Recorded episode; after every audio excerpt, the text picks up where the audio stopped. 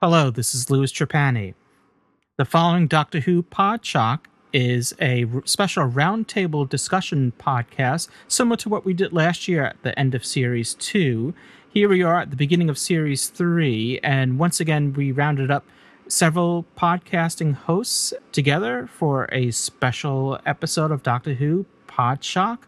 This particular episode is even extra special because this is our uh, first time that we've recorded live over the internet in a forum where others could actually listen, anyone on the net could actually listen to the podcast while it's being recorded and join in as well. So we have the ability to do uh, live feedback similar to like a call in show, uh, a radio call in show. In fact, uh, this is a first of a series that we're doing. If you're interested in joining our live show, we are recording after each new episode that's transmitted on the BBC the following Sunday. We have been recording at 1 p.m. Eastern Daylight Time in the US, though that may change. Please check our website, thegallifreyanembassy.org or podshock.net, on details on how you could listen in. It's being recorded live via TalkShoe. That's talkshoe.com. And if you don't want to wait for these live episodes to come onto the feed and um, bypass the post production work and just listen to it roar as it is, as it was recorded, you can do so by going um, either uh, to our website, uh, once again, podshock.net. There's going to be a, a link on the sidebar for it, or you can go to um, talkshoe.com and look up Doctor Who Podshock. Please be warned that this episode contains spoilers if you have not seen the first episode of the 2007 series or Series 3, Smith and Jones. So, if you like, if you haven't seen the episode Smith and Jones yet, feel free to save this podcast until you have and listen to it at that time. Anyway, he- without further ado, this is Doctor Who Podshock episode 73 Smith and Jones.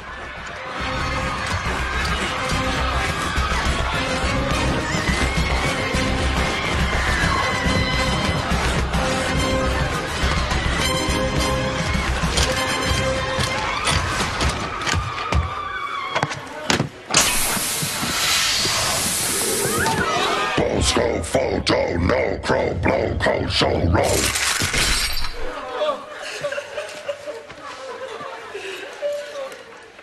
Uh, we are citizens of planet Earth. We welcome you in peace. Please don't hurt me. I was just trying to help. I'm, I'm sorry. Don't hurt me. P- Please don't hurt me. Please don't hurt me. I was just trying to help. I'm, I'm sorry. Don't hurt me. Please don't hurt me. Language assimilated. Designation Earth English. You will be catalogued. Category human.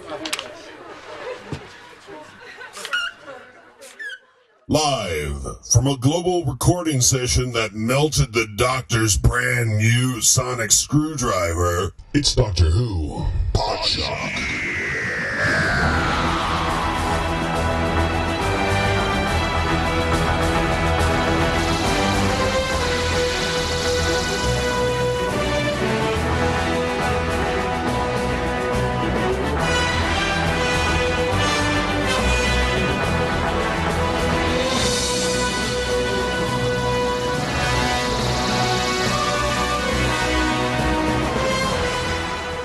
Outpost Gallifrey presents Doctor Who Podshock, episode 73. And we're here live via the internet doing a round, another roundtable discussion podcast. We're right off the heels of the latest episode in Series 3, Smith and Jones, and we're going to get everyone's feedback on that episode and see where, where our uh, hopes and um, what we anticipate for the for the coming year of Doctor Who. Joining us in today's podcast, we have a host. Well, we have a, a, a long list of various different hosts and uh, from various other podcasts and radio shows, mostly podcasts, I believe, today. So, um, with us today, if I can go down the list, joining me is um, our co-host here is James Naughton. Hello. And James, you're in the Netherlands? Correct. This week I'm in the Netherlands. it's always good to ask me where I am because often I have to check myself.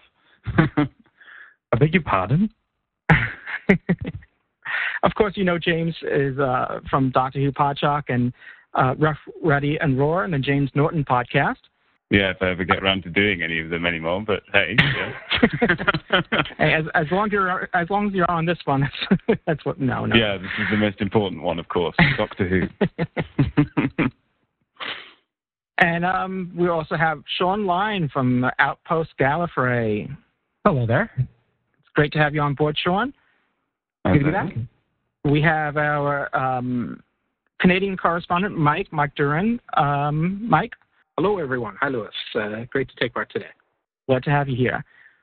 And then we have um, Ron um, from um, the Magic Sock podcast. Isn't that right? Yes, that is correct. Louis and James, thanks for inviting me. I appreciate it. Yeah, good to have you on board, mate. Good to have everyone on board. Thank you. Yes, the pleasure is ours as well. We have our regular contributor, Darth Skeptical. Howdy, kids. Darth. Thanks Uh, for you know, I- having me along. Darth, you're uh, out in, um, should I say? You're in the U.S. I believe I am. Just barely. Okay. On the edge. And, and Ron, where um, where are you from again? I'm sorry. You're are you in the U.S. as well? I'm in the U.S. right outside of, uh, outside of Philadelphia. Okay. Ah, east meets west, it would seem. Meet the far west out here. As we go along, we have Colin, our regular contributor from the UK. Good Colin? evening, listeners. Hello. I hope you're And then joining us- and joining us from the WhoCast is Paul Wilson, also in the UK. Howdy, folks. Good. Um, should I say good morning? Is it is it that time yet? Good night. No, no, no. It's nearly. It's very nearly. 20 minutes past 10. Okay. I do apologize. So here we go. And uh, making his. Uh, Actually, I- I'm, I'm going to save him for last. Um, Joe from Cinema Slave is here. Joe Barlow. Hi, everyone. Thanks for having me on. Hello. And Another- Joe Yeah, welcome. in the U.S. Also in Pennsylvania. Wow. Yes. It's a small world. And um, making his triumphant return to podcasting, we're delighted to have Tom Dillahunt from the WhoCast. Uh, from, No, from uh, Podcast Who. Yeah, it's easy to get confused, isn't it? we would. I can be on Paul. That'll be fine, too. Thanks, everybody. Good to I was going to say, I bet that came as news to Paul. well, well okay. all right. To be fair, to be fair, his his each episode is called the WhoCast of uh, the podcast. That's why it's it, it's it's ingrained in my Confusing. in my mind that way. Well, we were joking uh, before that we should just combine all the two. What what was the thing that we came up with? Pod Shock, Who Cast, Pod Pod I can't remember what it was. Something like that. Or one big one long word. Podcast Who Shock Cast. thing. That'd be quite good. That's, that's probably what it was. This is what this is right now. So, uh, just so our listeners uh, understand, we're trying a, a new method of um, connecting us all through the net um, through a conference service uh, called TalkShoe, and we're, we're sort of like um, ironing out the bumps, or should I say, the mountains, as we go hung along. out to dry. yes. And um, we're hoping that the sound quality is better than what we're hearing right now because we're all sounding like we're talking from within our graves. But um, hopefully that won't be the case while you're listening to this. So, but en- enough of uh, apologizing. Let's get on with the show. We just saw, I believe all of us here have seen the latest episode, uh, Smith and Jones, episode one of series three. And um, so, what's minute. everyone's take on this? Somebody- Um, There was a new Doctor Who episode? was it there? I may have dreamt the whole thing. I'm not sure. I haven't been getting much sleep, so I'm a bit delusional. It was a bit I- like I a have dream, dreams though, about- wasn't Rhinos and Centauran outfits, and I don't know. Yeah. I thought it was simple pretty fact that it, the simple fact that it wasn't the Runaway Bride was uh, more than enough for me to love it. I Oh, absolutely agree with that. My opinion on the Runaway Bride was very similar to Louis's on Love and Monsters. Except Really? mine, mine Wow. was perhaps even Wow. more more intense. Wow. Righty. I, it, it doesn't hold up love well. anything. Yeah, I, I just watched it again, just and sort of like psyching myself up for you know the new series, and it just I don't know. It, I mean, I always had a problem with the Queen and the Spider and all that, but just even the whole episode, I, it just didn't hold the excitement that it did. I, I think part of it was that you're, you know, after what was it, July was the last Doctor Who episode, so it was so many months without anything, so it was just good to get something fresh and new. And Yeah.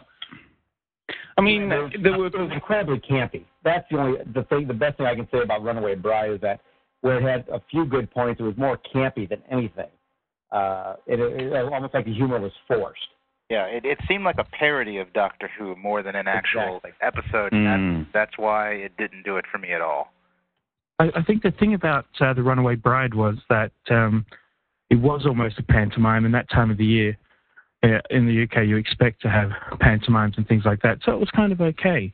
But also, I think people have to remember that it was cobbled together. It was built out of an idea or half a story that um, Russell T Davies had written uh, early on in season one, and it didn't become the the Christmas special until later on. Mm, that's true, very true.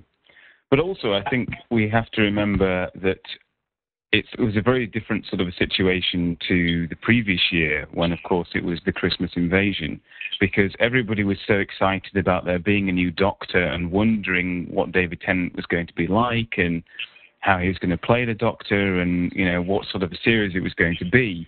So in that aspect, I think there was kind of a whole lot more of an anticipation about it and more of a fanfare. Whereas I think um, Paul really nailed it on the head when he said it was almost it was cobbled together. It was almost like an afterthought. So should we do a Christmas special this year? Well, we did one last year. Why don't we do one this year? You know, it, it wasn't necessarily something that they had to do, but um, I guess they do like to whet people's appetite because it is quite a long time uh, between um, uh, the previous series finishing and you having to wait for the, the next series, I guess. So um, in that aspect, I think um, for me anyway, I was nowhere near as excited about uh, the Runaway Bride as I was for the Christmas Invasion. I think it really came across to me as a placeholder episode. It felt like the series was just treading water. And uh, because we knew, okay, Billie Piper had just left in the final finale of season two, we knew Martha Jones is coming in the start of season three. We knew she's not going to be in the Runaway Bride. And Yeah. it felt to me that nothing of consequence we knew in advance was going to happen. We weren't going to get Mm. into Like everybody was holding their breath. yeah, we're we're not starting a, a new arc because we don't have the new companion yet. It's just like okay, here's 60 minutes of time to kill before the real season starts in March, and Yeah. uh, I just kept wanting it, wanting this the show to get on with it. Yeah, and it never did. And I, Well, I gotta- they tried to use they tried to make a point to have it as, as closure for the doctor because at the end of Doomsday we saw kind of the closure with Rose, with her with her mom, with Mickey and everybody. You know, she, she had that time to grieve.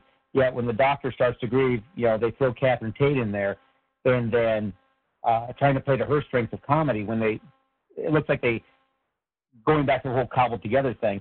They threw something together to try to show that the doctor now has closure about Rose, but everything was so hurried and, uh, to me, poorly written, and it just didn't pull it off. I mean, the last scene when he finally admits, okay, her name was Rose and goes off, that's supposed to be our sense of closure for the doctor. So now we can start fresh with Martha in uh, episode one of series three.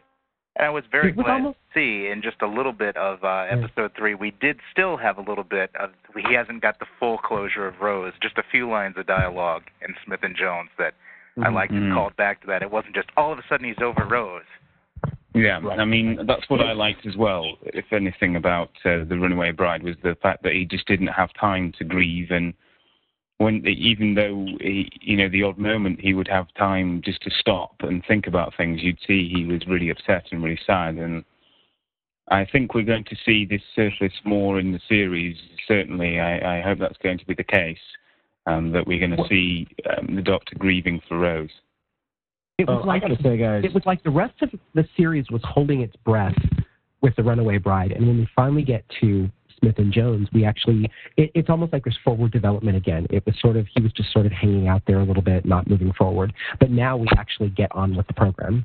Exactly. That's how I felt as well, and that's why I thought uh, Smith and Jones was such a such a better episode than Runaway Bride. You know, apart from the fact that Catherine Tate appears at the end of Doomsday, you could skip Runaway Bride completely and just pick back up. But now you have you can't skip it now because Catherine Tate appears at the end of Doomsday and doesn't appear at the beginning of Smith and Jones. So if you're watching for continuity, you can't skip that episode, unfortunately. Well, guys, I gotta say, I, I gotta voice a totally minority opinion here because I actually quite liked the uh, Runaway Bride, and I think that the direction in Runaway, Runaway Bride was way better than the direction in Smith and Jones. Because anytime you put something in Euros Lyn's hands, you're going to get a masterpiece. And I think that the first 30 minutes at least of Run- Runaway Bride is some of the best Doctor Who that there's ever been in terms of direction. Um, And I also think that it does provide a very important function in that it builds into the story of the 10th Doctor a period of time in which he's traveling alone, into which you can put a lot of other stories, including, most importantly, to me at least, a lot of the comic stories that have been coming out in the past oh, two or three months, where you had the Doctor with various other companions, and you can build in this time, maybe 20 years from now, uh, a lot of stories when the 10th Doctor is a past Doctor. And without the Runaway Bride, you don't really have that. I would agree with uh, Darth uh, skeptical on uh, on liking the Runaway Bride. If you remember back in the scene with the wedding reception, when the doctor is looking at everyone dancing, there's that sense, that emotional sense of loneliness, where he really is starting to feel that Rose is missing. And I think if you don't have the Runaway Bride as that buffer, you know, between Doomsday and then Smith and Jones, you would you just see Martha Jones jumping in and saying, "Oh, here we go.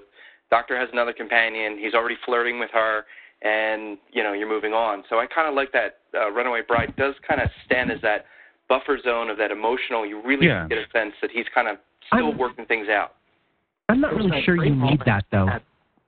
Go ahead. I think there's that great moment at the end of The Runaway Bride where Donna tells the doctor that he needs someone. He says he doesn't need anyone. And then through to the start of Smith and Jones, you can see that he actually is looking for someone.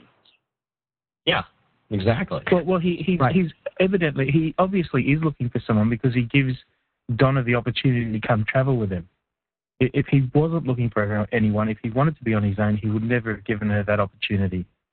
Mm-hmm. I'm not really sure that you actually need that gap in there, though, is the problem. Because we, we've had so many examples of the Doctor leaving behind a companion at one point and then coming back and having another companion in the next episode. Uh, I think the passage of time to the, the regular viewer itself has given us enough time to accept Martha as a new companion. Well, Mm, that's I true. think- uh, but I think they did this just because in every, uh, I think in my in my recollection, I think the only time where the Doctor had a space of a span of time without any companions was with Tom Baker when he when he left Sarah Jane at uh, the Hand of Fear, Deadly Assassin. Deadly Assassin, and then he came back with the Face of Evil with Leela, and they've ne- and when they've always done it, even with uh, think of Pertwee when uh, Jo Grant left, or when Liz Shaw left and Jo Grant came in, no no attachment whatsoever. When Jo left at the end of Green Death, and you get Sarah Jane, the Time Warrior, quick. I mean, there was no angst, no pain with the Doctor, and I think this time they really the whole purpose of the Runaway Bride was to try to show that closure. But again, I just think they didn't pull it off that well. That's my only criticism. Is I thought it they they want Russell wanted to try something to show that closure, to show the loss of Rose, but again, with the campy acting and, and, the, and the campy writing, uh, until the end where you kind of see, you know, he talks about Rose with that tearful, you know, kind of goodbye to Donna and takes off. That was their attempt at closure, so that they could then go into uh, series three with kind of a fresh start. Even though you know he still has her on her mind, but it wasn't that clean slate that we've always seen in the past. I, I think I think though when you have the the Runaway Bride, when you look at it time wise, because it does happen in, in our lives in the Christmas era, I, think Russell T Davies was focusing on it's the Christmas season. You have to have some kind of you know uh, joyous. You know, the doctor hitting the TARDIS button and snows at the end. I thought that was very campy, but I think uh, Russell T Davies was kind of playing that off on the audience of, uh, I want to give the audience what they want, but at the same time, I want to make it a little bit more fun and uh, Christmassy special like. And I, that's how I I almost see it as almost not canon, but just like an entertainment Doctor Who episode, as as people have said already, just to get us into season three, to kind of whet our appetite to say, hey, Doctor Who hasn't fallen off the map. This is you know take this episode. It's Christmas time. Think about the new episodes coming in the future, and then we'll move on. So that, that's how I kind of look at it. That's almost exactly what I thought. Yeah, it's really nice to have a season premiere that is much better than last season's premiere because I was so disappointed with New Earth. Yeah, I, I would agree Oh, with absolutely that. agree. I, I, yeah, I, I would agree. And I, I would also say, to me, it was a better introduction of a new companion episode than even Rose was. Oh, absolutely. Mm. Oh yeah. Well, Ro- Ro- And Rose Rose also had Rose also had the, the the bad luck to have to introduce not only a companion but a new doctor as well. Whereas Smith and Jones, But Rose Rose was also a special. Of Doctor Who. Rose was also a special case because they were introducing a whole generation of people to Doctor Who as well. Um, so what Rose had to do, I think it did it very effectively. I think um, I think uh, New Earth suffered greatly by having a story that didn't work logically. But what it had to do was set up a a, a very wide story arc where you only get the payoff right at the end, where you see the separation of the Doctor and, and Rose. You see this beginning of this this really close relationship, and that's what that kicked off as. That's the, the whole purpose of New Earth was. But you had this illogical um, story that's sitting in the beginning, that and and that's what turned people off. I think for the first time we've had probably a very very very strong episode as a season kickoff. Um, it was very fast paced. Do you think Rose would have worked better as a longer episode, sort of like one of the Christmas specials, at least an hour long? Because it seemed like just as things started, you know, building momentum, it had to all come to an end. I think could certainly have done. the end I think could have done as a two-parter. Yeah, Mm. I agree. But again, as a pilot episode, you, you got to remember it was uh, 12 years, or you know, a little under 10 years since the Doctor was actually on any kind of TV. Uh, and for any, if you see any pilot episode, if you go back to see the pilot episodes of any series, they're not the best, you know, in the world because they're trying to start things off, and that's what Rose did. But I think Rose again was developing like like everybody says, developing that character and introducing her more than having the doctor come in. You talk about the doctor, you talk about Gallifrey, you talk about his past. Yeah, they're talking about this this young girl who kind of gets thrown into this world of chaos and excitement and action, and and develops her storyline to then lead the series down the path that Russell T Davies chose to do in series one. See, I, I, I guess I'm just at a loss because I had such a better reaction to Rose than I think most people did. Um, I mean, it just, I think it did it so brilliantly that it reintroduced the concept of Doctor Who and the character of the Doctor exclusively through Rose's eyes.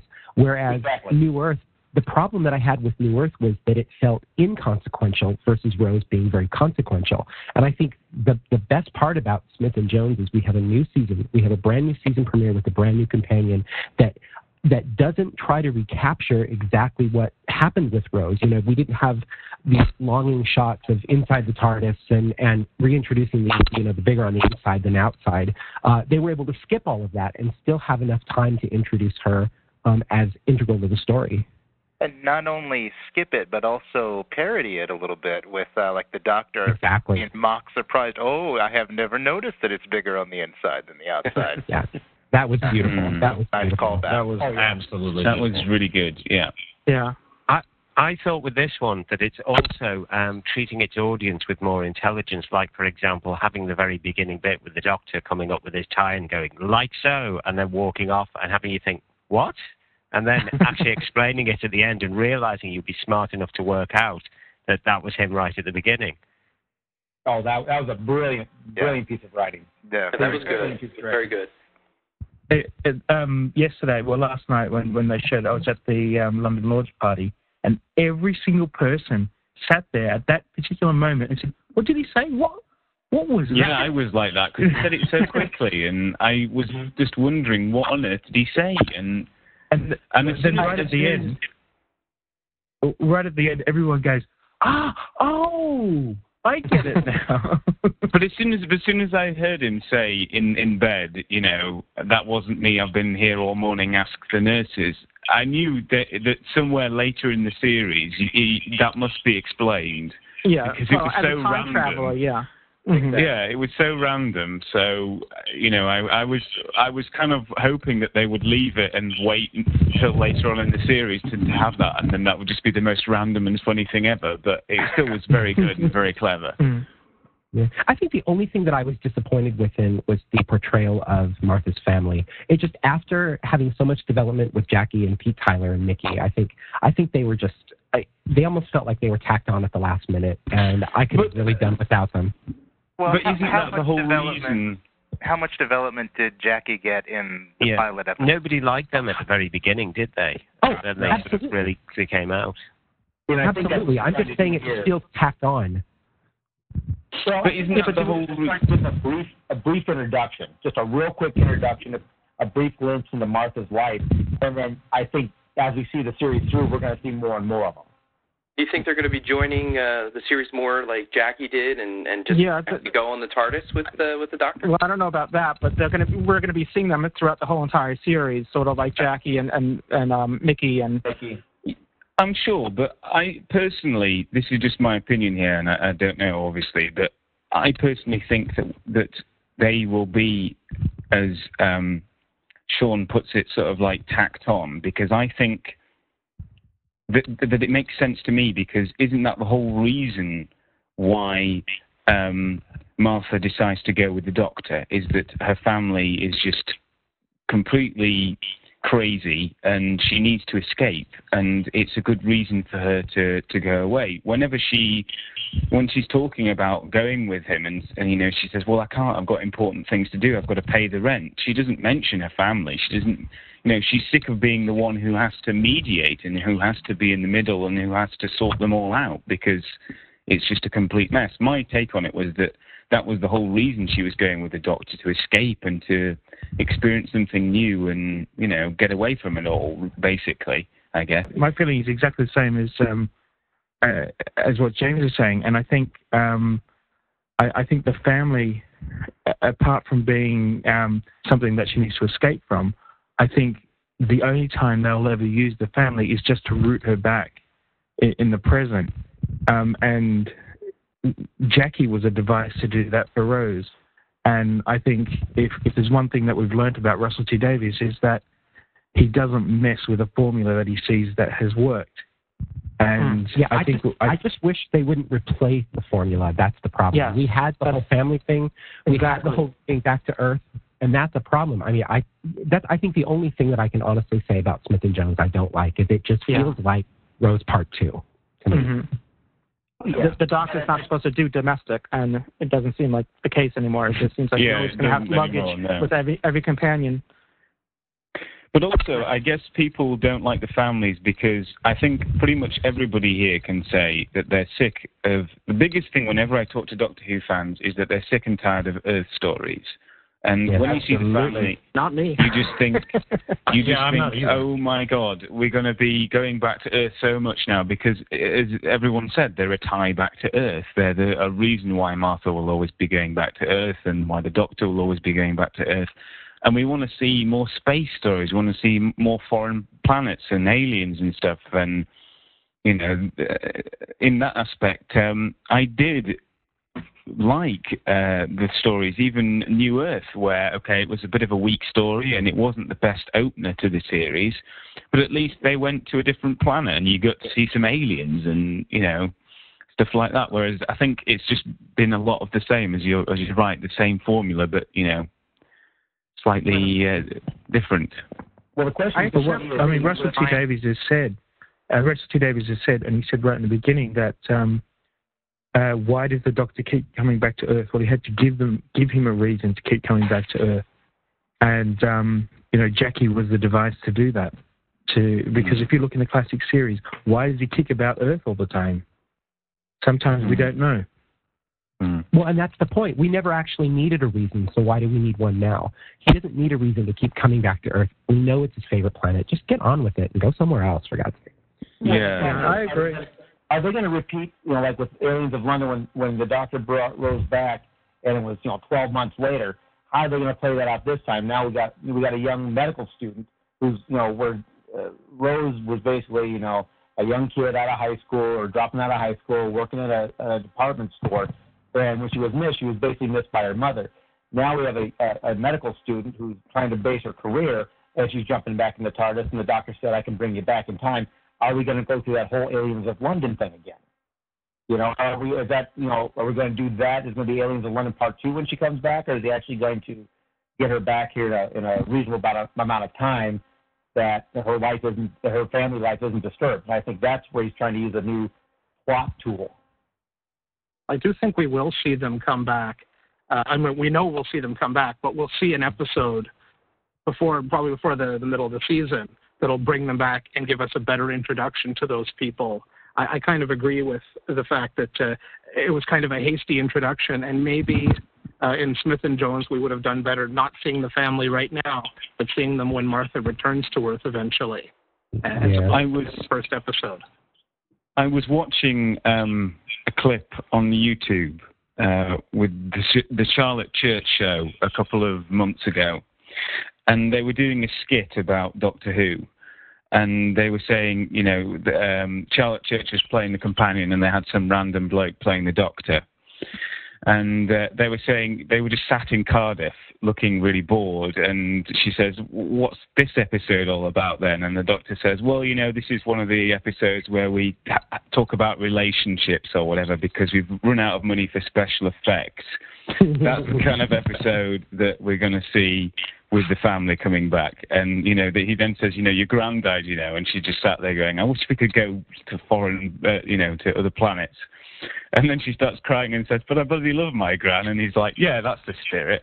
So it's just really funny. I think you know that it just it does seem whenever they do go back to Earth with the family or anything, it is just tacked on and it's just you know it doesn't seem like a great episode in its own right. It's just there for the sake of of being a filler of being, as what we seem to have been calling this uh, in this podcast, uh, the Runaway Bride, the filler episode.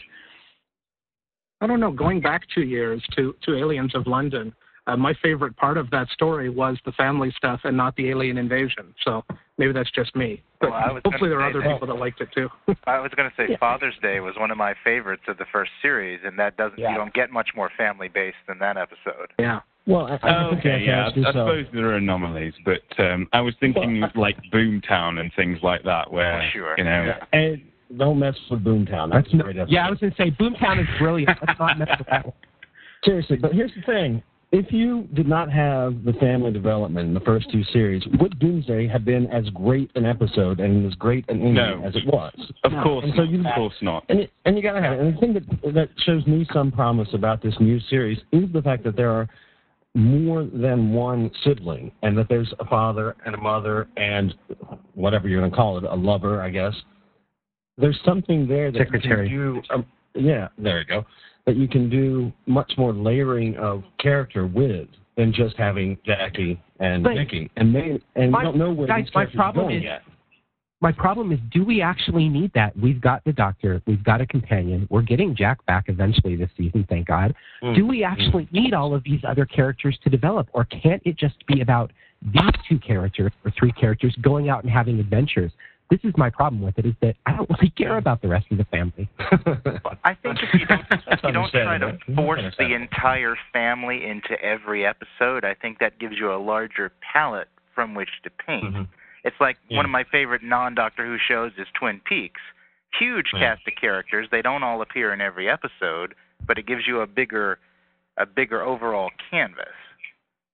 Yeah, yeah but only Doctor Who. We've got our one character. We have the companion let's just go out and do with those two characters. Mm. Yeah, I don't think we're yeah, going to what about the individual member of that family. I think, I think, I think the danger, that. the danger of that, if you just send the doctor and the companion out to a different place, then it becomes a monster of the week show. Exactly. And I don't necessarily know that that's. I don't know. Everybody's entitled to their opinion, but I like the character stuff. I like it. You know, I don't mind when they come to Earth and spend the whole time saving the planet yet again. I don't care if we don't leave Earth if the, if the overall story is good And if we're mm-hmm. just if we're moving along each week towards something larger, I like the Mm. Russell T Davies arcs. Really, I like the way they build and you learn more, and then we have the big thing at the end. If he does Mm. it again this season, it's perfectly fine with me. I think it's a formula that works. But it seems yeah, that I, mean, I doesn't it, think, with I think if Sorry, I sorry, think if, it, sorry, I think if Newer taught us anything, is that they Russell T Davies doesn't do anything for a reason, and sometimes you have to look for the subtleties in the story, and then apply that to the wider story arc. And I agree with Joe 100% in that I I enjoy Rusty Davies the the wide story arcs. I love the payoffs in the end. I think they're fantastic. I think But it's getting that- there that's the problem. yeah, sometimes it sometimes it can be a bit convoluted to get there. But you know, it's perfectly valid to say that people say, "Well, I, I'm kind of sick of the the character development of these third party characters, if you want to call them that."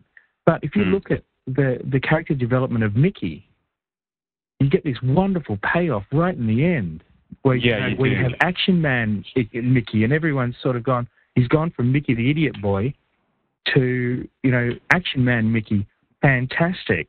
So I think Mm, sometimes. This. Sorry, go on. No, I was going to say I completely agree with you because I hated Mickey, and by the end I loved him. Sorry, that's what I wanted to say. Go on, Paul. Yeah. Yeah, I was just You don't saying that always realize we have until to, it's over. what it is. exactly. That's what I was just going to say. Yeah. Yeah, and and I, I think sometimes we just got to we just got to cut him a little bit of slack. Yeah, Yeah, just No, look and at I, I think that's great. I think that's great. I'm just saying we've done that already in the last two years, and I'm thinking it's time for something a little bit different. And to me, uh, Martha's family just feels like you're taking another trip to the well. I'd like to see them do something a little bit different with Martha going out, not having contact with family, etc. Because for 26 years, this show got away with not having any contact like that with Earth, you know, except for like Unit and whatnot. But Martha back, you know, where they left her off. I'd like to see that where she, you know, they he goes, they, she goes on all these wonderful adventures for a season, two seasons, three seasons, and then is dropped back off, you know, six minutes after she left. that would be great. And then you know, so they see her like she aged a year or two, and came back like, whoa, where you know, where am I going or what am I doing now? That's what I would like to see this this head towards instead of the mm. you know, oh, I'm 12 months out, and you know, we see the implications of time traveling with the Doctor. I'd like to see him not make that mistake this time. Actually, land and get somebody back where they belong. Like he's I'm had seeing with Ben Jackson. I'm seeing Ben Jackson running back to his ship at the end of what was it, season five? Yeah, Season faceless, faceless ones. The faceless ones. Yeah. yeah. I think so long as it's intelligently done, it doesn't matter that much because remember, okay, we didn't really know about Rose's family, but it did make for an absolutely fantastic season finale in season two It when did. there were all these different It people had different threads that were all coming together and you cared about what happened to them. So as long as it's intelligently done, I don't have too many fears about it. I would agree. Mm. And I also think that we're in a different era of science fiction television. Uh, you know, in the wake of things like the new Battlestar Galactica, people expect extensive character development. They don't just expect special effects. And I like the fact that we're getting a lot of that. Maybe too much, Mm. some would argue, in the new Doctor Who. It's not all just running around time traveling. We are getting to know these people better than I think we ever did the the old series. Of course. I would just I mean, argue. I would just argue that more characters does not necessarily translate to more character development. Sometimes it's quite the opposite. Okay, Very true. point taken. I think that's a great point. And although I don't think that Doctor Who's competition is Battlestar Galactica, I think the competition is shameless and shows like that, modern character drama. And that's the standard that Doctor Who has to meet. So it's not even so much about science fiction to me. It's Doctor, you know, the show has the show, characters yeah. that a mainstream audience can relate to, not that a science Yeah. fiction fan can relate to. you don't get like It, it seven, well. eight million viewers watching every week if it's just a sci-fi show. If it's just like Star Trek Absolutely. or something like that, because Right. it won't appeal to people, and it won't win, you know, the BAFTA for the best drama, because it won't be classed as a drama anymore. I guess um, it'll be classed Exactly, as something James. else. Well, we were having this discussion the other night. You know, people that were there aren't sci-fi fans. Not all of them are sci-fi fans, and and they don't class Doctor Who as sci-fi. They they don't they class it as you know, action adventure. or or action drama or you know adventure drama. You know that that's the sort of genre that they that they class it as. And if you actually look at it, I don't think Doctor Who is sci-fi anyway. I mean, no. I don't think it ever pretends to be based in hard science. You know, mm-hmm. it, it, it doesn't pretend to be something that it's not. Right. The interesting thing, though, is it, it looks like what Russell's done is taken the, I guess, taken to heart the idea that there hasn't been enough necessarily science fiction or off-planet adventures or, or whatnot. And it looks like he's moving a little bit in the opposite direction with this season. What little I've been able to, to learn, and I've, I've kind of kept in the dark purposely this year, is that we're, we're actually having more off-planet adventures. We're actually going to other locations, which is a really nice and refreshing change. Yeah. I think they're learning. They're learning how how to produce the show on the, the dime they have and how to get the most out of that dime. Uh, yeah. Time passes. I'd mm. be happy just to see more non London Cardiff episode. you know, I know yes. we're I know we're going to New York this season, and you know, yeah, that's going to be that's awesome. Exciting for me. You know, yeah, just not not I mean, the same city block. from the same thing on the Charlotte Church show, they were saying they popped out of the TARDIS, which in this instance was a you know a red telephone box, a classic British red telephone box, and she says Cardiff. I live in bloody Cardiff. I could have taken a bus. I don't need a bloody TARDIS and all this. It was really funny. So yeah, I would like to see that as well. It's just more, maybe not even other worlds, but certainly more exotic locations would be a nice thing. I think. I'd and we do have. I tend to agree. I think it's just great. Charlotte Church got a chance to be a Doctor Who companion, but we have more. We have more travel into Earth's past than we've had at any time since the 60s with the show now, and a ton of that coming this year. So even if it is sometimes London, like uh, next week, uh, it's it's a different London. It's not modern day. So we are still getting different different things. Mm. Gents, can I, can I just jump in there? I've only, I'm only allowed to play for another five minutes, and then I have to leave. my, my, my free pass has expired. so can I just quickly just give my can I quickly just give my summary of the episode? Yeah, sure. Please do. Yeah, um, I think I think it was a really strong um, beginning of the season. I think we're seeing a new companion that has the potential to be very different relationship wise to the Doctor. Um, and I'm really hoping that's how her character development goes and progresses. Um, mm.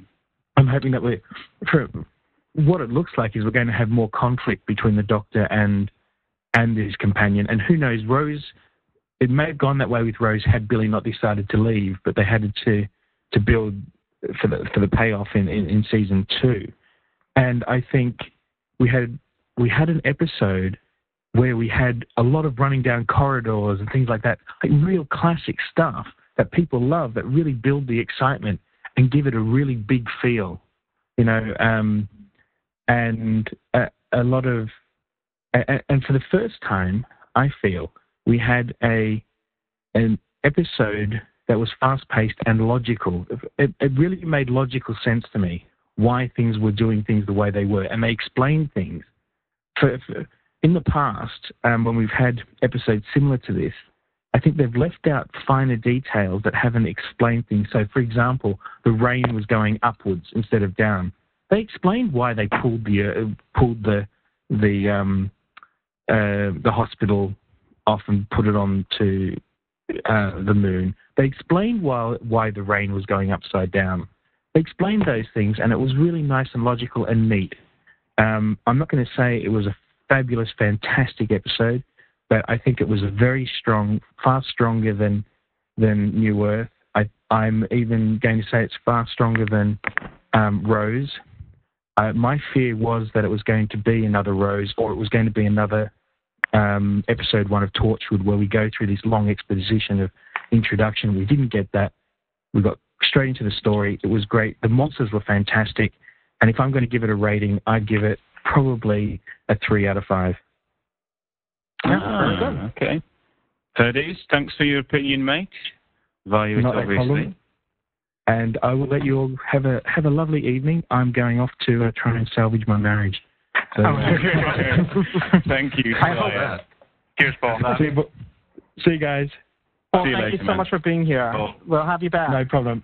It was a pleasure. I love love coming on your show. Okay. Welcome anytime.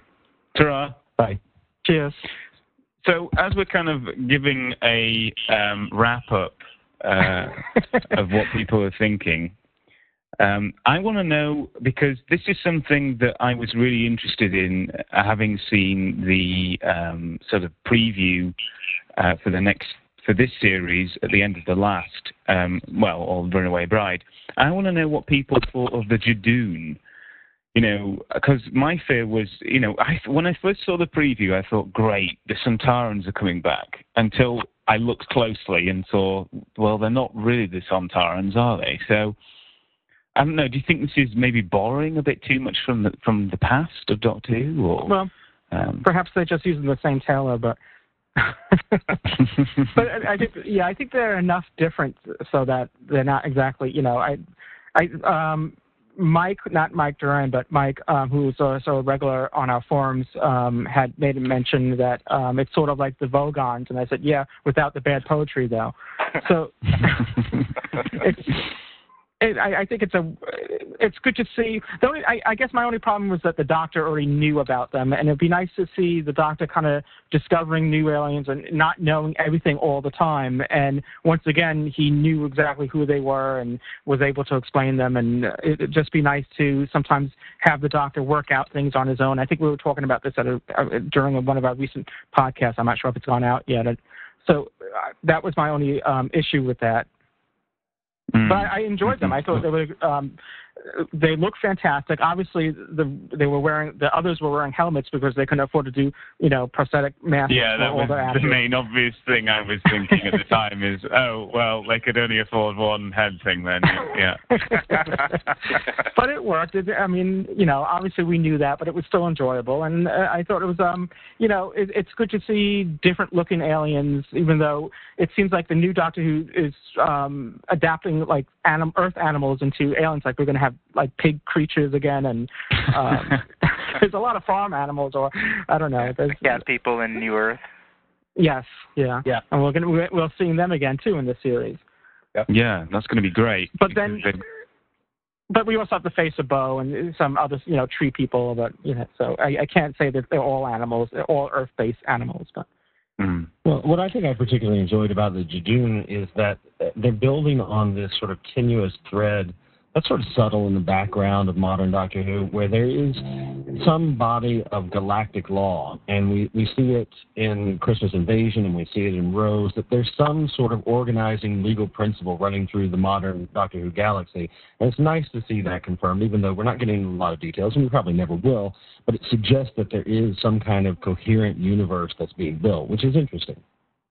I like I liked it as well. I like I like the fact uh, the concept of a a group of creatures that live strictly by law, and they're impartial enough to know whether or not you're breaking the law and to take action on that. Yeah. Mm.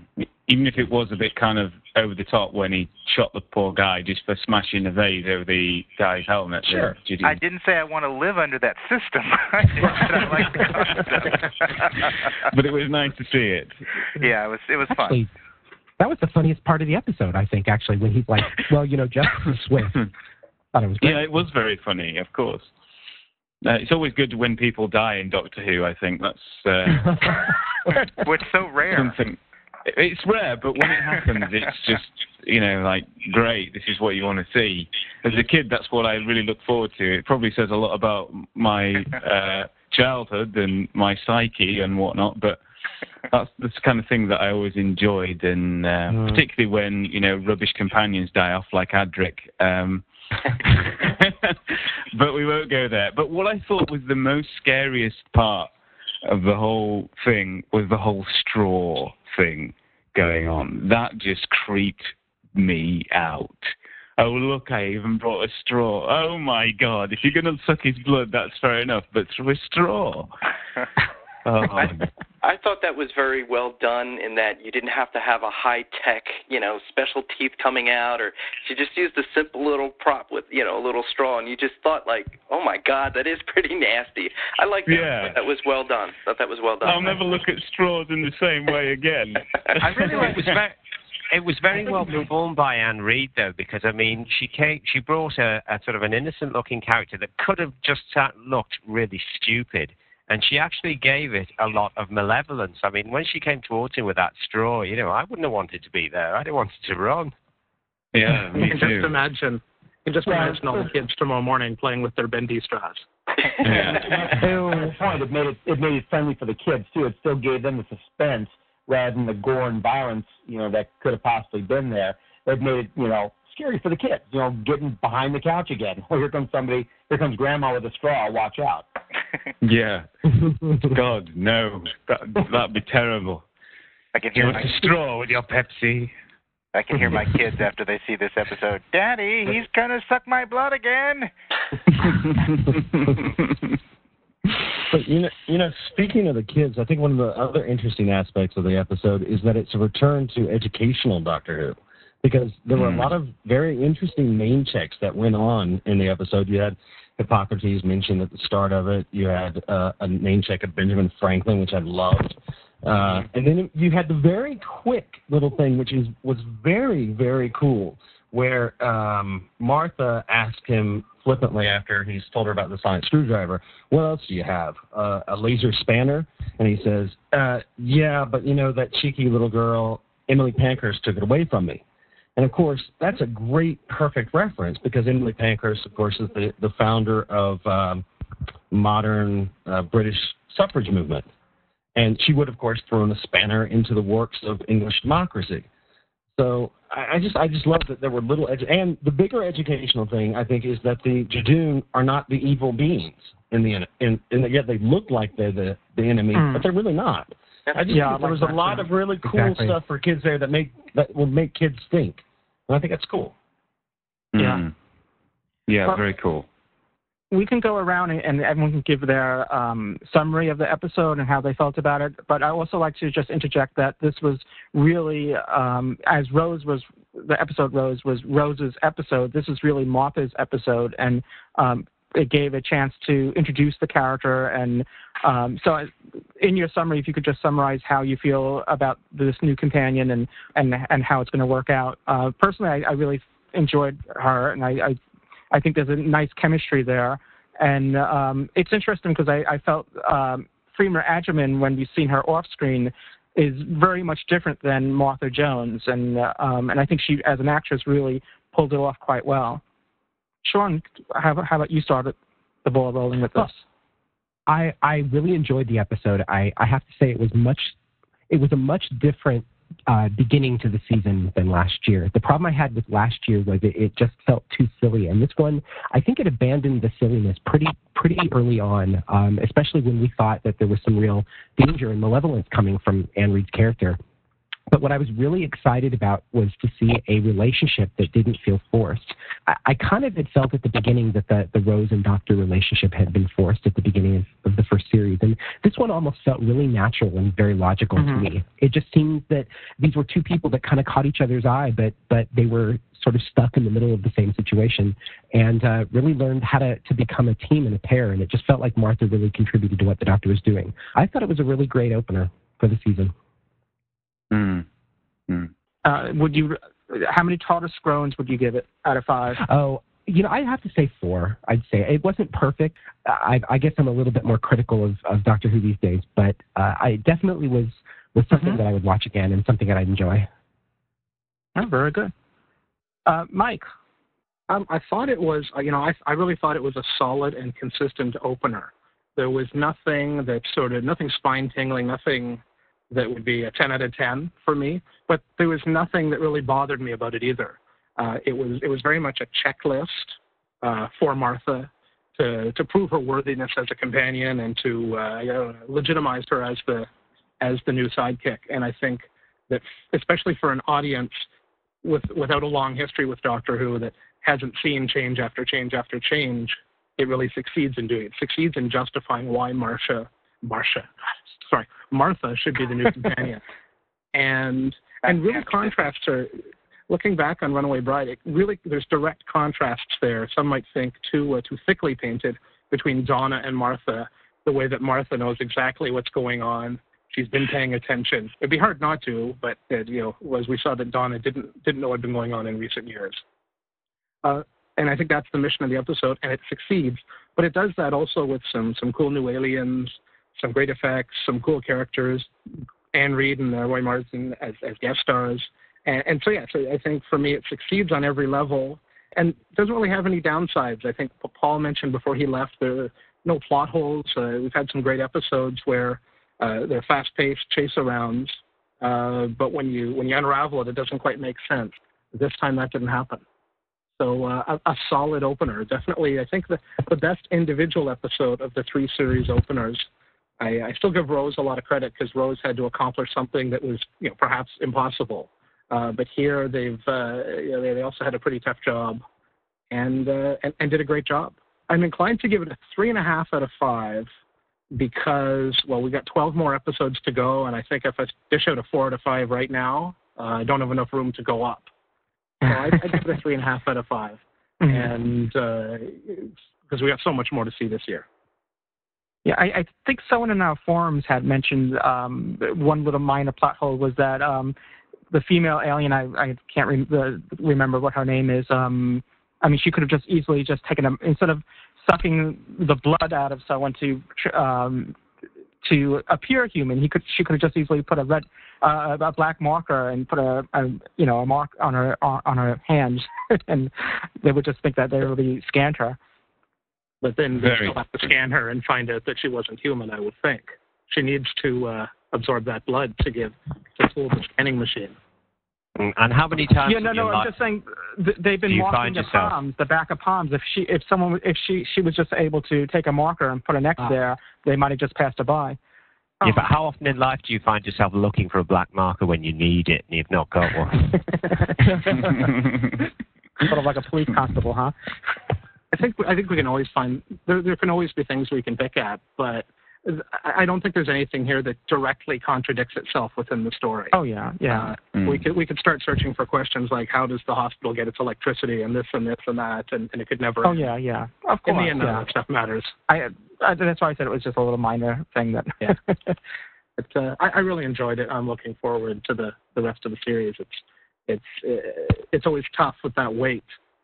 So I, uh, you know, starting off on a on a good foot is is important. Mm-hmm, absolutely. Yeah, actually, when I was first watching that, I thought that, that I didn't realize it was just an X. I thought it was some, some sort of like barcoded that was shaped like an X, and it was, you know, I to be honest with you. So I was kind of surprised later on when you actually saw it was just a black X. But that's neither here nor there. so, um, Ron, how about you? Yeah, I'm, I'm laughing along here in that uh, my wife was the one who made the comment about the X on the hand, and I wanted to. Oh, okay. I, am sorry, I couldn't remember okay. who it was. That's okay. I didn't want to jump in the middle of the uh, of the discussion. My wife is not a Doctor Who fan. In fact, she despises classic Doctor Who, but she does like the new series. And I think, um, from what I'm hearing from her, she likes the character development. She loves David Tennant. Um, I, I hear a lot of the women like David Tennant. What I liked about the show, you know, myself, is that. It, it kind of grounded itself. It seemed to me that there was a lot that was going on in the episode. It wasn't just simply, you know, um, the doctor running through the halls and aliens always chasing him. I like the fact that he was screening Martha. He was kind of testing her just to see if he wanted to ask her and invite her along on his adventures, um, you know, in, in future episodes. And I, I like that semblance going on there. I, I do agree that some of the family stuff was a little over the top, but knowing how the last two seasons or two series, you know, seasons have gone, I can see that there are going to be these stories that get drawn back to earth. And I look at it from an economical point of view in that there's only so much money in the coffins for an episode. And I would, I would much rather, um, you know, an episode take place in regard to character development and a little bit of special effects instead of that whole Love and Monsters fiasco. I hated that episode. That was terrible. So I would rather see the family in on something that takes place in Cardiff than seeing you know nothing at all. Um, really, in my opinion, dealing with Doctor Who. So I, I don't know where they're going to go in the future with that. But with this first episode for for this series, series three, in looking back at New Earth, um, I think this is a stronger episode. I like the character development. I like the fact that the writers kind of did tip off the hat um, back to Rose. You know that the doctor's still thinking about her. I like the character development of the doctor being uh, strengthened. That it's not simply, well, let me kick this, you know, person out and she's gone. We're never going to see her again. And oh, here's somebody else, and let's just go on these adventures and forget about it. And to me, a lot of the classic series was a lot of like in companion, out companion, and you know, in and out, in and out, and just revolving door. You never knew who was going to be in the you know the the TARDIS at any time. And I I like the fact that there's there's more emotional ties. The Doctor is appearing to be I don't want to use the word human, but has that emotional uh, grounding. So I, I did enjoy the episode, and while we were watching it, my wife at one point when she tapped me on the on the hand, she's like, "Why don't they just find a black marker and write on their hand?" You know, and I'm just looking like, "Oh, the aliens, all this stuff's going on," and she mentioned that, and I'm like, "Oh, I hadn't thought about that." but uh, you know, I guess from seeing uh, from her point of view she's a big fan of Battlestar Galactica, um, and she'll, you know, she's into The Sopranos and a whole bunch, you know, The West Wing and you know dramas of that, you know, of nature. And for her to sit down and watch Doctor Who, she's looking at it from a totally different perspective than, let's say, you know, myself, who's, you know, I've been watching Doctor Who from the '80s. So um, it is interesting to get that other point of view of of hearing uh, an objective, you know, what that you know what someone else who isn't a big fan of Doctor Who whether they would like it or not. And I think it comes down to, at the end of the day, um, you have to draw from the general populace, not just the science fiction and fantasy fans. You also have to kind of cater to a larger audience, or the series probably isn't going to last. So I am hoping that I don't mind if they stay on Earth. You know, I'm looking forward to seeing the next episode with Shakespeare. I don't mind if they try, uh, time travel on Earth. I do get a little frustrated if they just stick either to London or to Cardiff. So I'm, I'm hoping that the the episodes do branch out, and at least from what I'm seeing from the titles of uh, the episodes, that we are going to see a little bit different than what we've had in the last two series. So I'm, I'm looking optimistic. The only thing that I did not like, and this is minor, is um, I did not like the kiss factor. I'm getting a little frustrated with there's always some kind of semi romance mm. kind of toying around. That kind of bothers me, and that with the doctor, his character, the way it's being drawn, I would have liked something just goofy. If he would have licked her nose, or if he would have done something, just something goofy that you know he had done with taking off his shoes and running through the series, the kiss thing, and her kind of looking at him later when in the TARDIS, like, well, I really wouldn't want to be with you, but I kind of do. I, I, I'm getting a little tired of that. I, I just, you know, I, I, I hope they don't really try to replace Rose as a romantic interest. I would like to see Martha be a character that's more of a negotiator, as she's been shown in this first episode. Um, she's smart. She's witty. She's got a lot going for her, and I'm hoping that she is a strong character who's going to be negotiating things through the episodes, kind of maybe pulling the doctor out of some trouble instead of always getting into trouble, running down the corridor screaming, "Oh my, the aliens are coming to get me!" I'm hoping we don't see that. So I'm remaining optimistic. I'm going to give it three and a half TARDIS groans I also agree that you know it's the first episode in the in the series. I want to leave room for the others. It was solid and it was good, but I wouldn't give it a uh, four out of five. And uh, gentlemen, my three-year-old is going to be banging my door down, so I have to uh, jump offline at this point.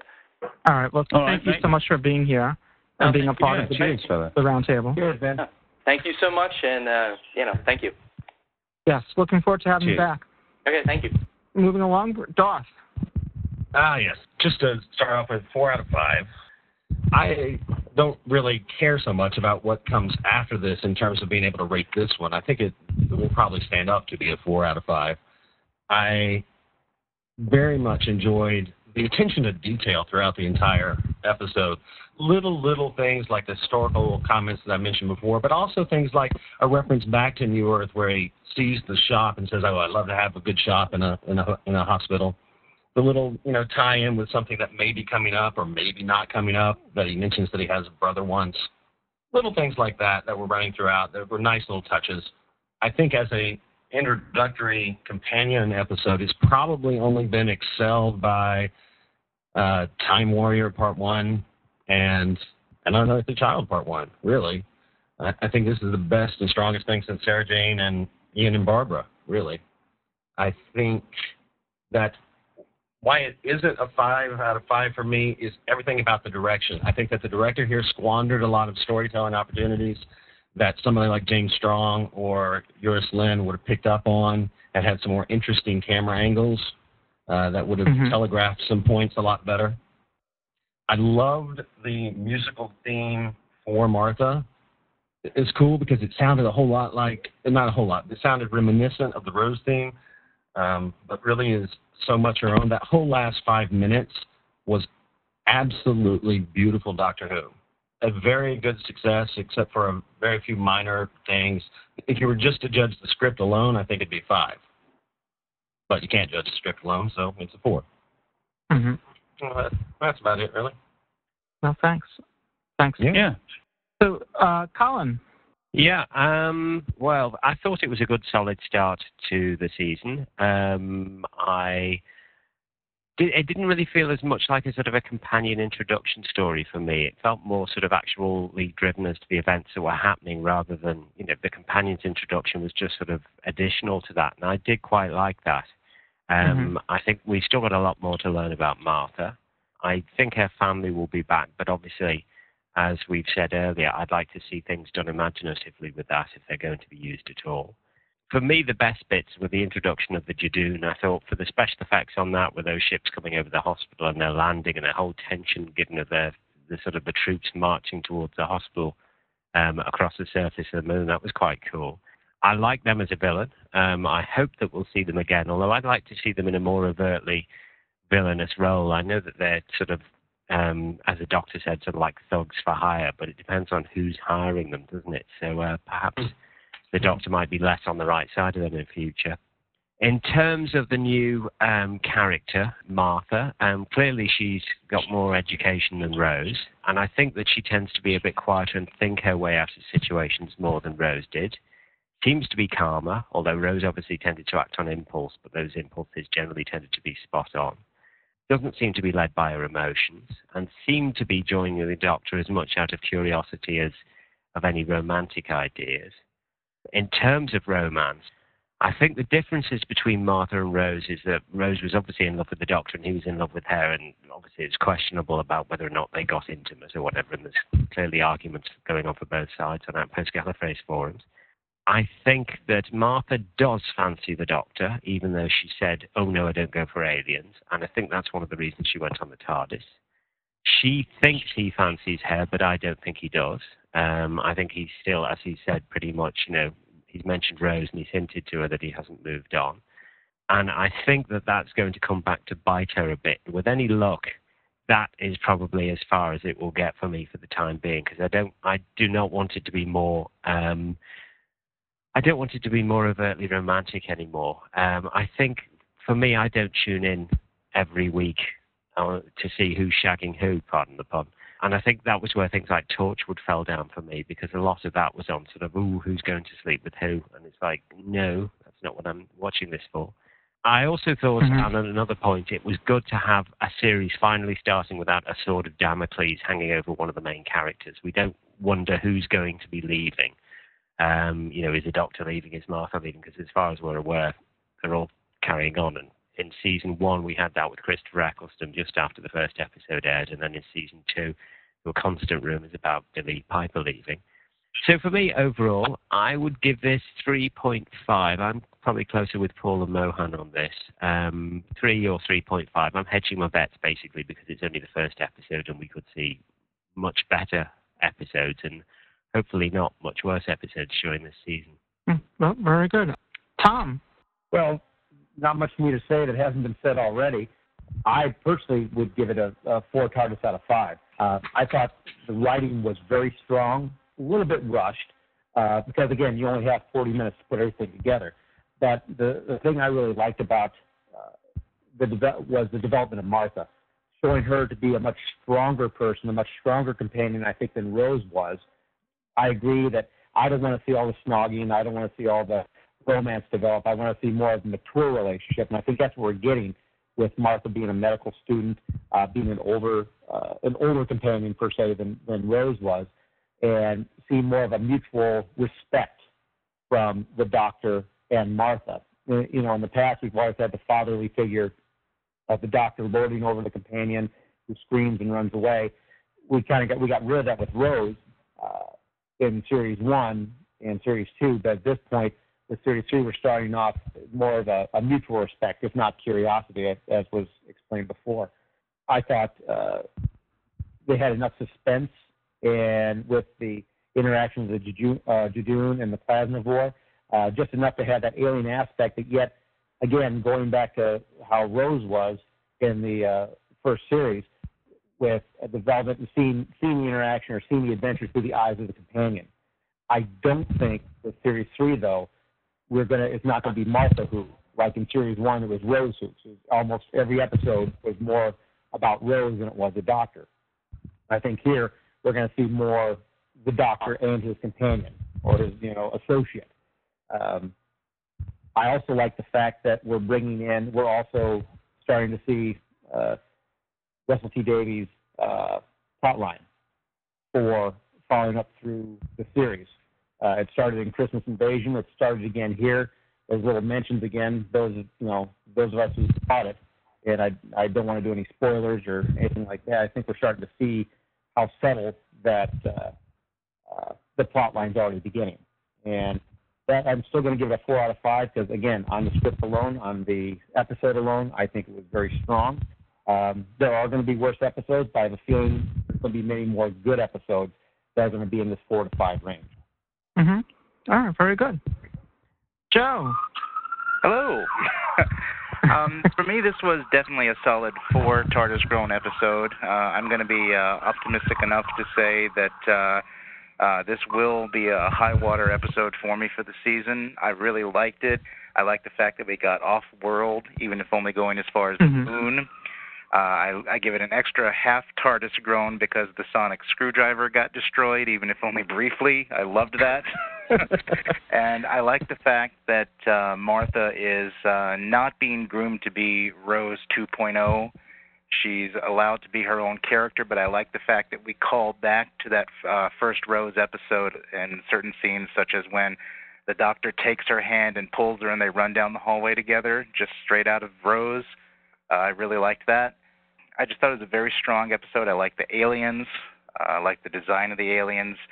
Uh, again, loved even some of the great scenes like the rain flowing upward. Uh, it just it really clicked for me. Uh, the straw I liked. uh, it just it, it all it all worked very well. Uh, I thought it was uh, stronger than probably half the episodes in season two. And uh, for me, four groans all the way. Mm, very good. And um, James, we haven't forgotten about you. well, as, as everyone has said, you know, um, I really liked it. Uh, off the bat, I'm just going to say I'm going to give it three and a half because I agree. Um, I, I really enjoyed it, and it was a great opener. There was loads there. There was loads going on. Um, not too many plot holes aside from the electricity and the black marker thing, and even then, I was enjoying it way too much to notice. Mm-hmm.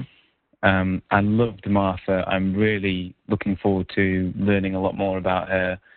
Um, and I'm just kind of generally really excited that Doctor Who is back on television. I always am. I mean, I I quite liked New Earth. It wasn't um, terrific, but uh, I enjoyed just loved the fact that Doctor Who is back on television. But it's very hard, I guess, when you there's an opener to see kind of what the the, the how the series is going to pan out and how to put that episode into context. Because although I enjoyed New Earth, it turned out to be one of the weaker episodes of the second series. And I think that may may be the case here with Smith and Jones because I think this this episode exceeded expectations. Um, I wasn't expecting too much from it because it had a lot to live up to, introduce a new companion with a decent story arc, and you know, at the same time show the Doctor grieving for, for Rose a bit, um, all this sort of stuff. So um, I really, I, I, loved it, and I'm just really excited for the rest of the series. So um, uh, let's see what's happening next week with the Shakespeare Code. Mm-hmm. Well, I, I tend to agree with. Oh, I'm sorry. Go ahead. I was just about to say, so Louis, what did you think? Well, um, I have to fall into the I think the four out of five TARDIS Groans camp. Um, not that we're divine. I, I don't know. I really did enjoy it. I thought it was um, a good start. Obviously, uh, it had a lot of key elements in there. Um, as I mean, as so many people have already mentioned. So, but um, I mean, we had a. I, I thought Martha Jones was an excellent character. It's such a good introduction.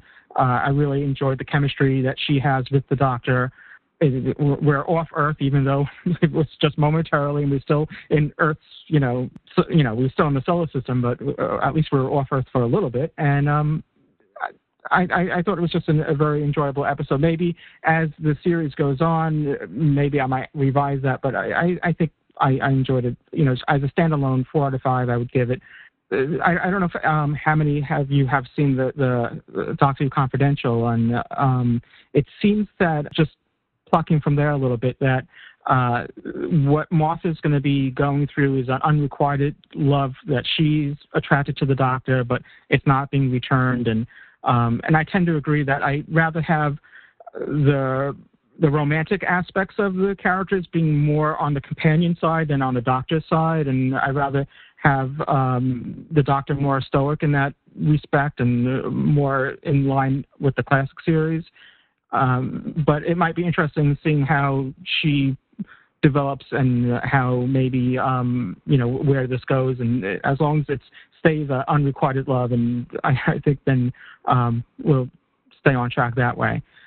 Uh, but speaking of the confidential uh, Doctor Who confidential for this episode, um, it does at the end of it give you a little bit more as far as a taste of the upcoming series, and um, I'm pretty excited about the series now, seeing more of the uh, little glimpses of what's yet to come, and um, I'm you know excited to have a story taking place in New York, and uh, and again I would still prefer more off-world stories, but just to kind of get away from Cardiff and you know that same location all the time, it's it's always a, a delight to to have. So um, so I think there you have it. We're, by the way, Ken wasn't able to make it in this recording, but he does want to have his say about uh, you know about this episode. So um, the next time we're all together, you know, we'll have a little review, another recap of this episode. We won't go into in depth as we did here. I was just wondering what everyone thought about this whole comment about the doctor's brother. Is this um, leading in? I mean, maybe we should sound off a spoiler alert, but if, if it might be too late now, but it's pretty interesting. I think they're revisiting the whole doctor's brother being a particular nemesis Person. that um yeah yeah exactly I think so too.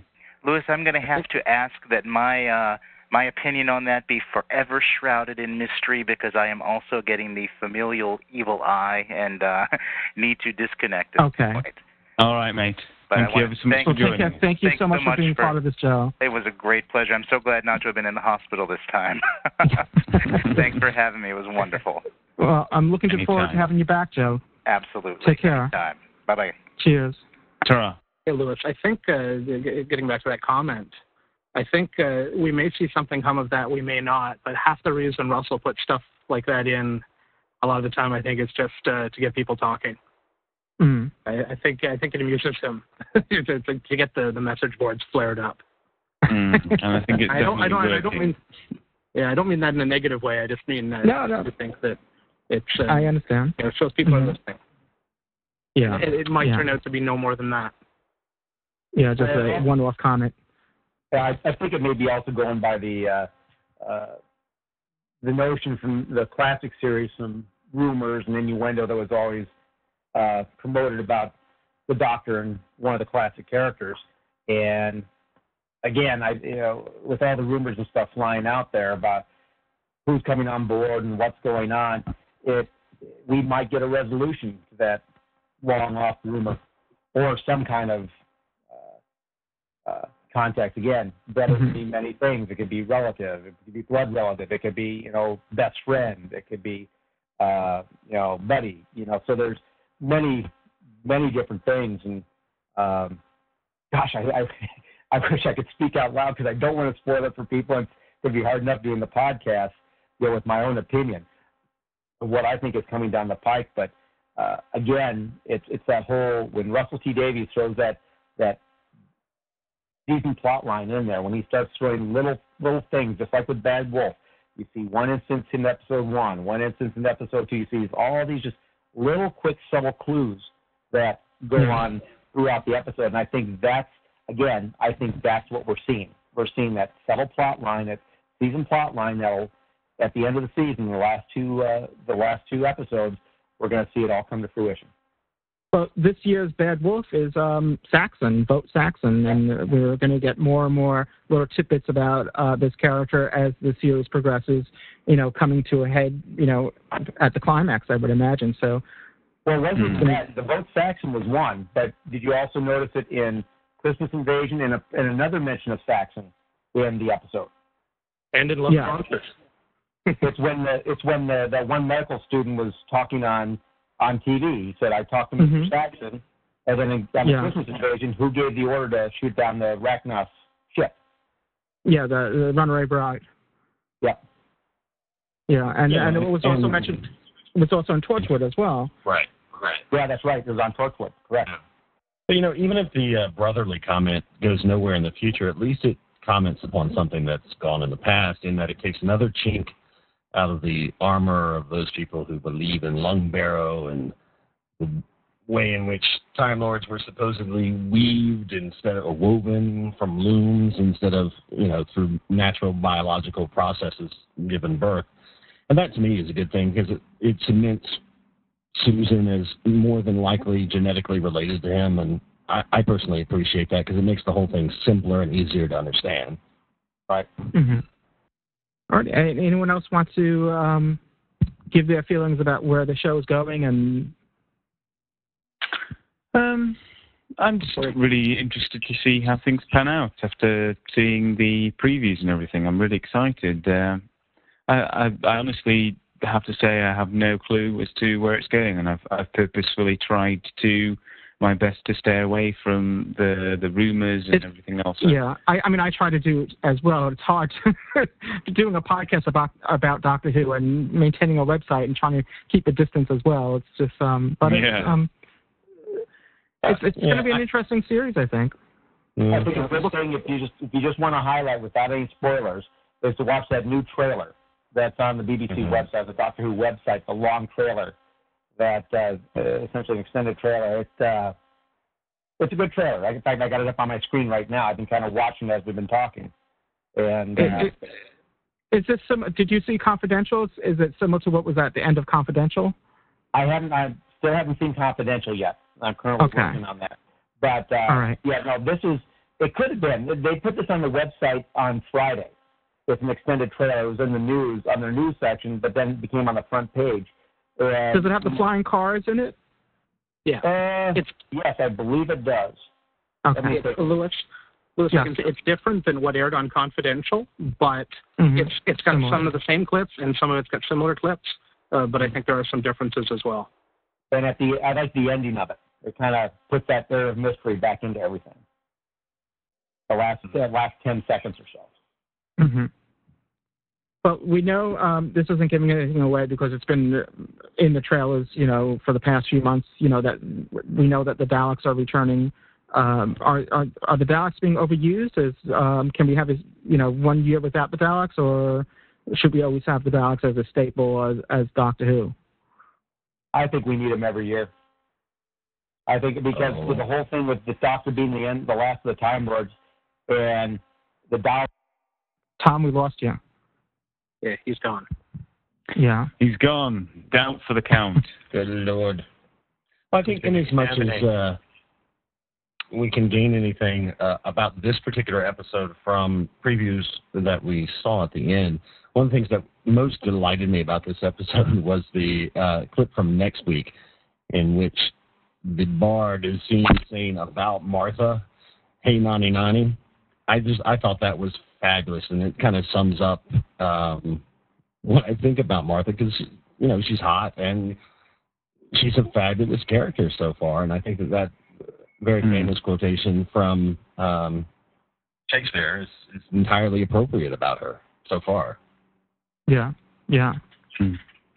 I'm I'm really looking forward to how her, she develops. I think she's a it's a great start. It's a she's a great companion, great character. Yeah. It's going to be good. awesome. Time will tell. Comment. Time will tell. Commenting on that trailer, I think the the fun part for me with the trailer is always at the start of the year trying to figure out what clip is going to be from which episode. And Hmm. even though there's a bit of spoiler from it, I think most of the time it's it's not what you expected. Uh, Mm-hmm. Mhm. Often you get the episode wrong anyway. Uh, certainly, but but from uh, from that trailer, I mean, I'm looking forward to the whole series. But certainly, uh, episodes eight, nine, and what I think is episode eleven, uh, which is uh, I guess the, the Paul Cornell and Steven Moffat episodes this year. Uh, they having written some of my favorite episodes of the first two Mhm. years. Uh, Well, the, the, the Steven Moffat that's what I'm one- really Yeah, I mean the Steven Moffat one's going to be interesting because that's the one that has very little of the Doctor and and Martha in it. So it's going to be interesting what he does with that format, and um, so it's going to be you know um, I'm curious on what that episode's going to be like. And it's getting talked up a lot in interviews. I saw an interview with Russell, and, and that's that's one that he cited and uh, uh, as, as being one that uh, and and to look forward to, and that it's it's going to be incredibly scary. Mm-hmm. Uh, So I, I'm I'm really looking forward to, to seeing what he does with it. So it's, I mean I'm looking forward to every episode, but uh, just looking right now season as a whole, those are the ones that are sticking out for me because of that trailer. Uh, uh, who knows uh, what it'll look like in in three months' time when it's all done. Mm-hmm. Well, I'd also like to see Yep. the trailer where we see the reoccurrences. I, I think I got cut off, guys. My phone Yeah, I was just gonna jumped in there. I was just gonna let everyone know that you're back. yeah, I jumped back real quick. Is um, bringing back Captain Jack, and I think he's in either episode ten or episode eleven, where he Mhm. comes back, and I, I want to see how that ties into the season finale of Torchwood. Because Well, based it, on the obviously it it definitely has to tie in, you know, directly. Um, I, I would imagine. yeah, because there's been some there's been some speculation out there that is it uh, is it That it might not be this Doctor. it, or it might not be yeah it may not be this doctor or it may not be this Captain Jack that he was picked up uh, immediately after um, uh, the end of season one uh, Mhm. Of the Way that this may be where he's taken up but the trailer kind of shows the Captain Jack we know from Torchwood Yeah. And I, let me say, I said eight, nine, and eleven. I meant eight, nine, and ten. So, so uh, 11, 11 looks good too. they all look good Oh Yeah. yeah, of course. And the funny, the funny thing is, is Paul Cornell with Human Nature and fam- the Family of Blood. Those, I you know, I enjoyed that book when it first came out years back. It's probably been ten years since I read that book, and I'm really curious to see how they adapt that to the TV. Know, how they adapt that going from Sylvester McCoy's character to uh, David Tennant's Doctor.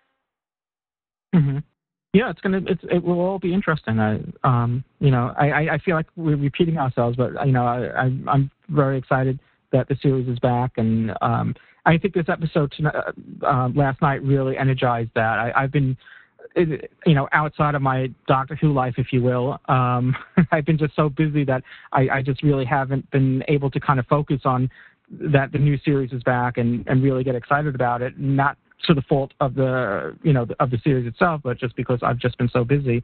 So um, th- th- now that I got a, a taste of it, I'm really you know eager, and my t- my appetite is whetted, and eager for more. All right. Well, um, I guess that's going to round things out here. We're um, I'm I'm very pleased that everyone was able to join us, and I want to thank everyone for being here, and, and those that had to leave early. You know, thank you as well.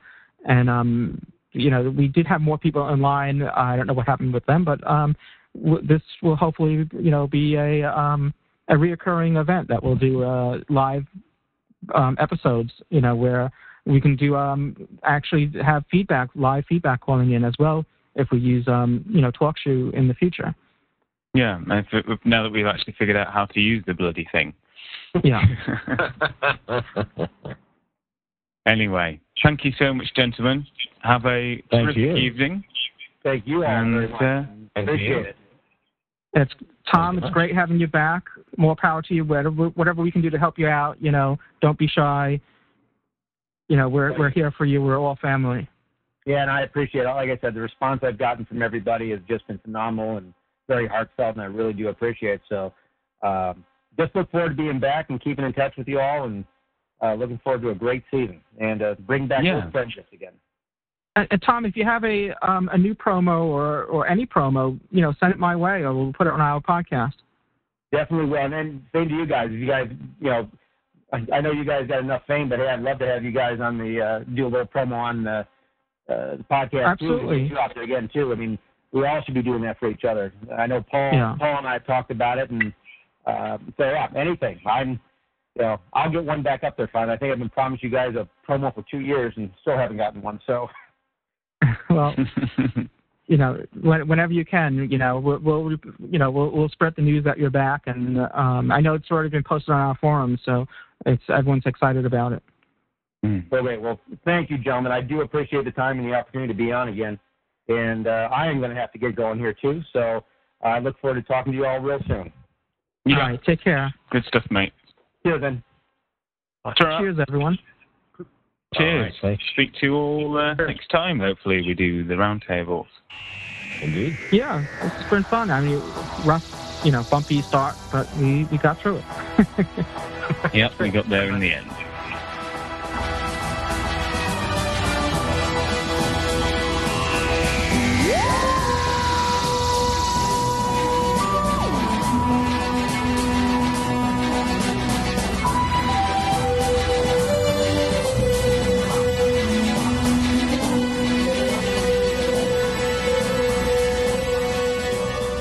Special thanks to our special guests to this special Doctor Who Podshock podcast roundtable discussion.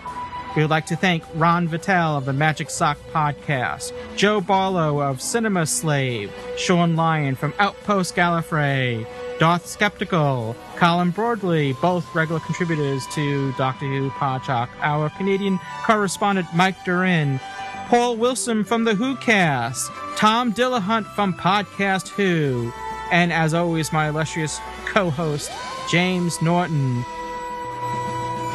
For links to the respective podcasts mentioned in this show, please visit our website, thegallifreyanembassy.org or podshock.net, and click on Web Resources, where you will find categories for different podcasts. You'll find links to the Cinema Slave podcast, the Magic Sock podcast, the Who Cast, Podcast Who, Outpost Gallifrey, and James Naughton's various podcasts. So check it out, podshock.net. You have been listening to Doctor Who Podshock, as if you were expecting a different podcast, by the fan run thegallifreyanembassy.org and presented by Outpost Gallifrey. Doctor Who is owned and trademarked by the BBC. Doctor Who Podshock is not affiliated with the BBC in any way.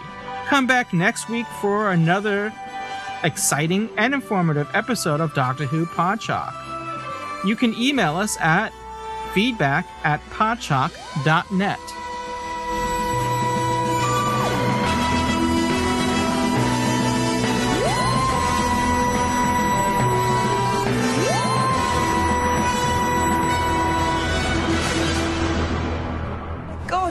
travel in time. But hold on, if you could see me this morning, why didn't you tell me not to go into work? Crossing into established events is strictly forbidden, except for cheap tricks. And that's your spaceship. It's called the TARDIS. Time and relative dimension in space. Your spaceship's made of wood. There's not much room, we'd be a bit intimate. Take a look.